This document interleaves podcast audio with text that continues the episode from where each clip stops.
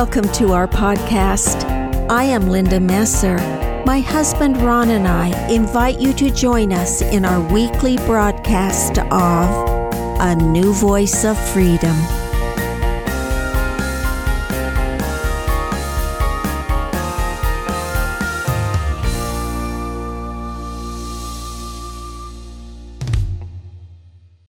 Welcome to season three of A New Voice of Freedom.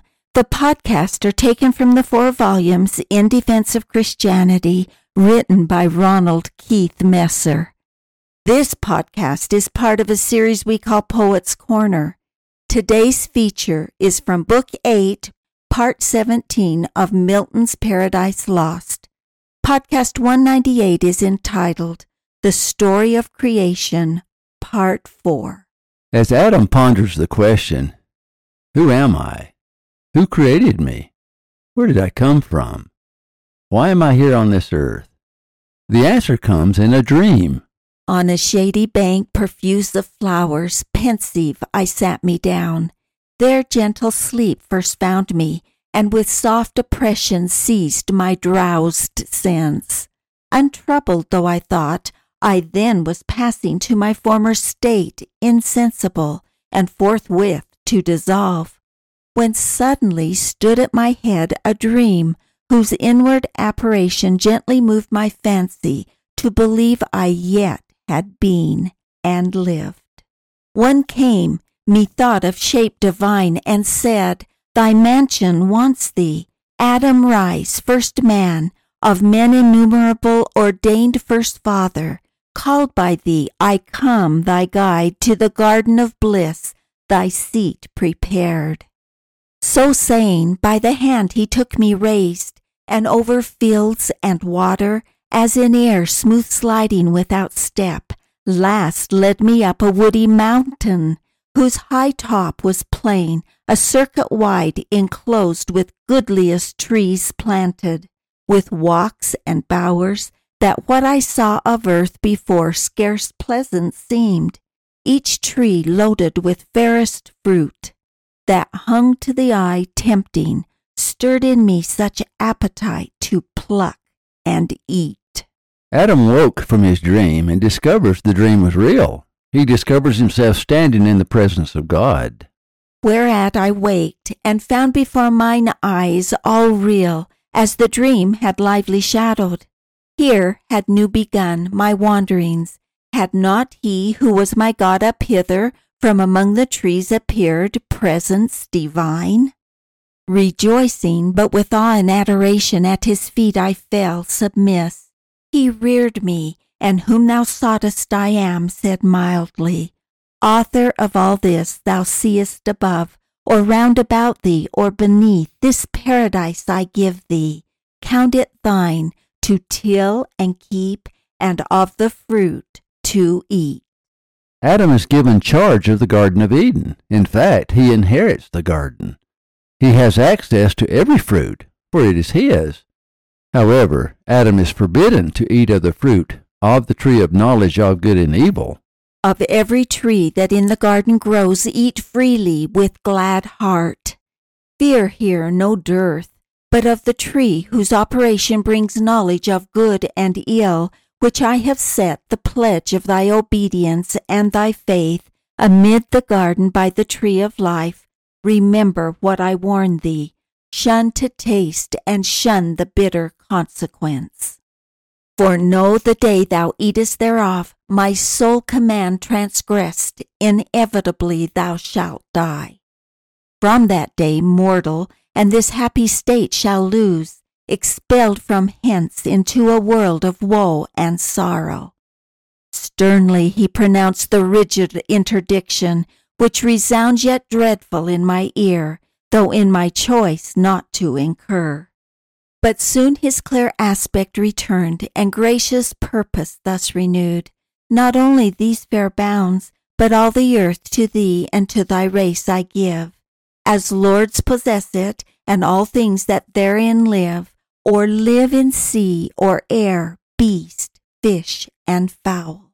God explains the curse that is placed upon the fruit of the tree of knowledge of good and evil.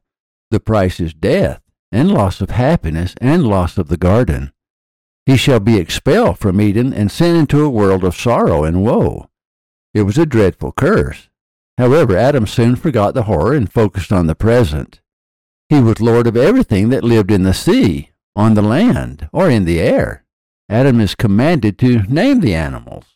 In sign whereof each bird and beast behold after their kind, I bring them to receive from thee their names, and pay thee fealty with low subjugation. Understand the same of fish within their watery residence, not hither summoned, since they cannot change their element to draw the thinner air. And thus he spake, each bird and beast behold approaching two and two, these cowering low with blandishment, each bird stooped on his wing. I named them as they passed, and understood their nature with such knowledge God endued my sudden apprehension. But in these I found not what me thought I wanted still, and to the heavenly vision thus presumed. Adam names the animals. In fact, he is filled with sudden knowledge and comprehension of beast, fish, and fowl. Still, he lacks something. He wants to know more about his Creator. Adam asks God how he should worship. Oh, by what name? For thou above all things, above mankind, or aught then mankind higher surpassest far my naming. How may I adore thee, author of this universe, and all this good to man, for whose well being so amply and with hands so liberal thou hast provided all things. But with me I see not who partakes in solitude what happiness, who can enjoy alone or all enjoying with contentment find. Thus I presumptuous, and the vision bright, as with a smile more brightened, thus replied. Adam wants to know what to call God. One is reminded of Moses standing before the burning bush. And Moses said unto God, Behold, when I come unto the children of Israel, and shall say unto them, The God of your fathers hath sent me unto you, and they shall say unto me, what is his name? What shall I say unto them? Exodus 3:13. God answers Moses' question in a profound way that has provided Israelites and Christians guidelines to follow. And God said unto Moses, I am that I am. And he said, Thus shalt thou say unto the children of Israel, I am hath sent me unto you. And God said moreover unto Moses, Thus shalt thou say unto the children of Israel, The Lord God of your fathers, the God of Abraham, the God of Isaac, and the God of Jacob, hath sent me unto you. This is my name forever, and this is my memorial unto all generations. Christ does not answer Adam's question directly. Instead, he chastises Adam for thinking he is alone. Christ said, What callest thou solitude? Is not the earth with various living creatures, and the air resplendent, and all these at thy command to come and play before thee? Knowest thou not their language and their ways? They also know, and reason not contemptibly. With these find pastime, and bear rule, thy realm is large. So spake the universal Lord, and seemed so ordering, I with leave of speech implored, and humble deprecation thus replied. Adam is not satisfied with the answer. The animals are not his equal. The animals are divided into pairs, but they provide no companionship for him. Adam senses that he was meant for greater things, so he continues to inquire of the Lord why he was created. Let not my words offend thee, heavenly power, my Maker be propitious while I speak. Hast thou not made me here thy substitute, and these inferior far beneath my set? Among unequals what society can sort, what harmony or true delight? Which must be mutual in proportion due given and received, but in disparity, the one intense, the other still remiss, cannot well suit with either but soon prove tedious alike. Of fellowship I speak, such as I seek, fit to participate all rational delight, wherein the brute cannot be human consort. They rejoice each with their kind, lion with lioness. So fitly them in pairs thou hast combined.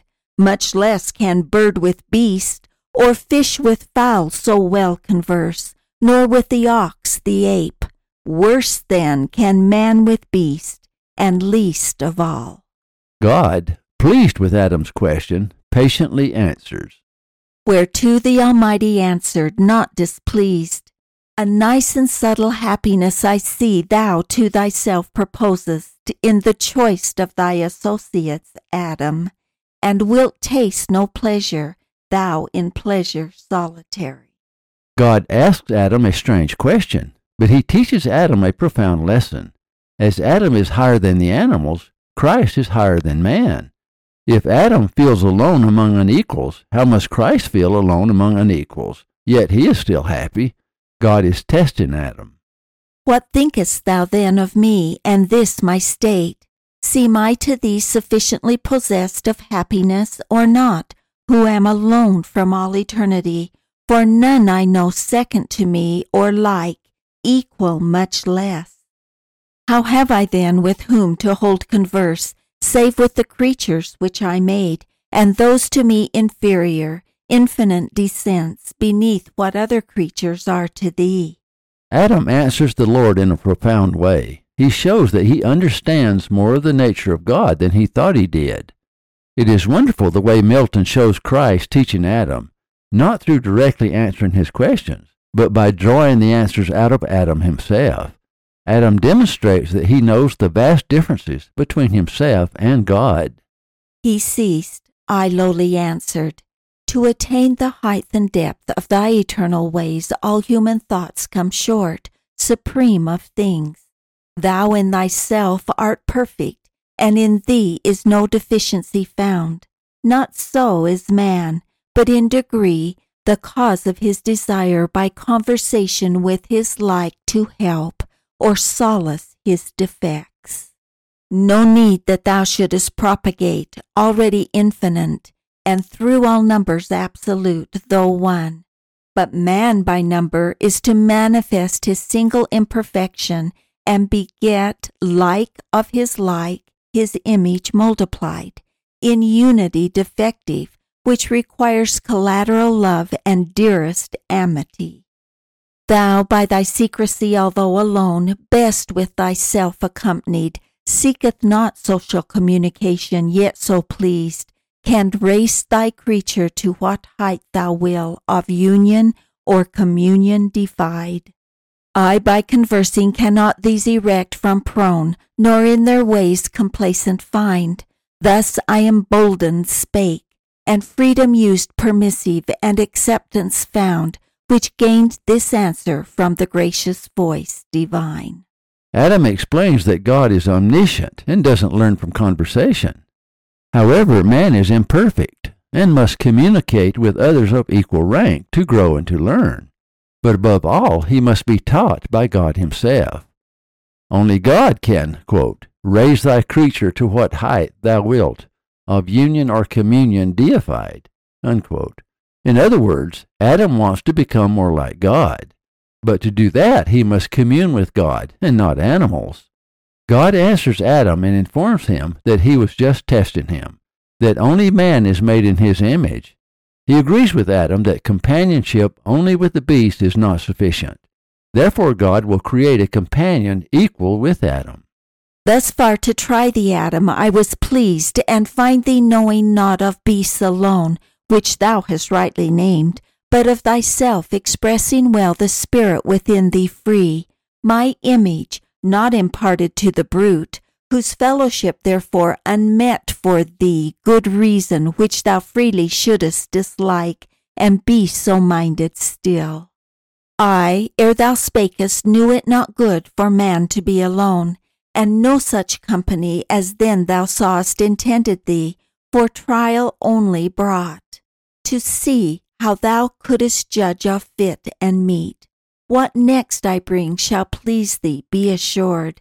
Thy likeness, thy fit help, thy other self, thy wish, exactly to thy heart's desire. Christ agrees that conversing with beasts alone is insufficient.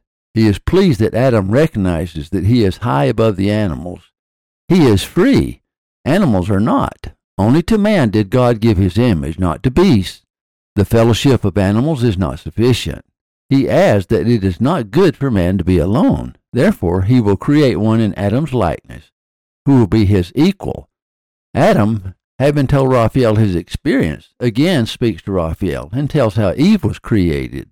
He ended, or I heard no more, for now my earthly by his heavenly overpowered, which it had long stood under strain to the height in that celestial colloquy sublime, as with an object that excels the sense, dazzled and spent, sunk down and sought repair of sleep, which instantly fell upon me, called by nature as in aid, and closed mine eyes.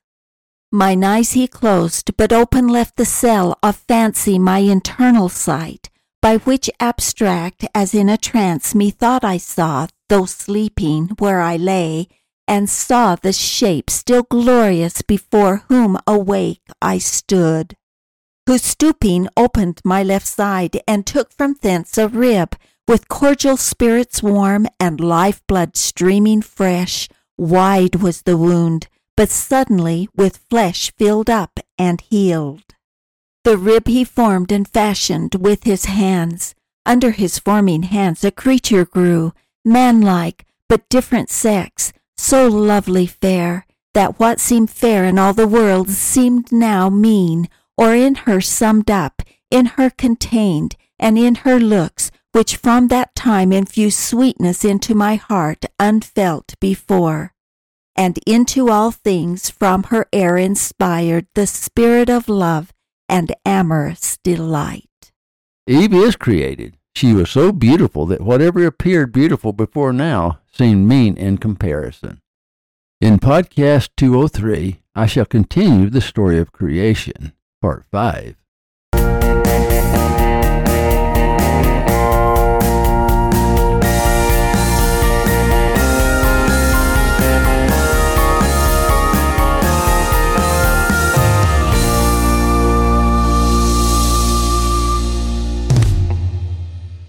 Thank you for listening. Watch for our next podcast.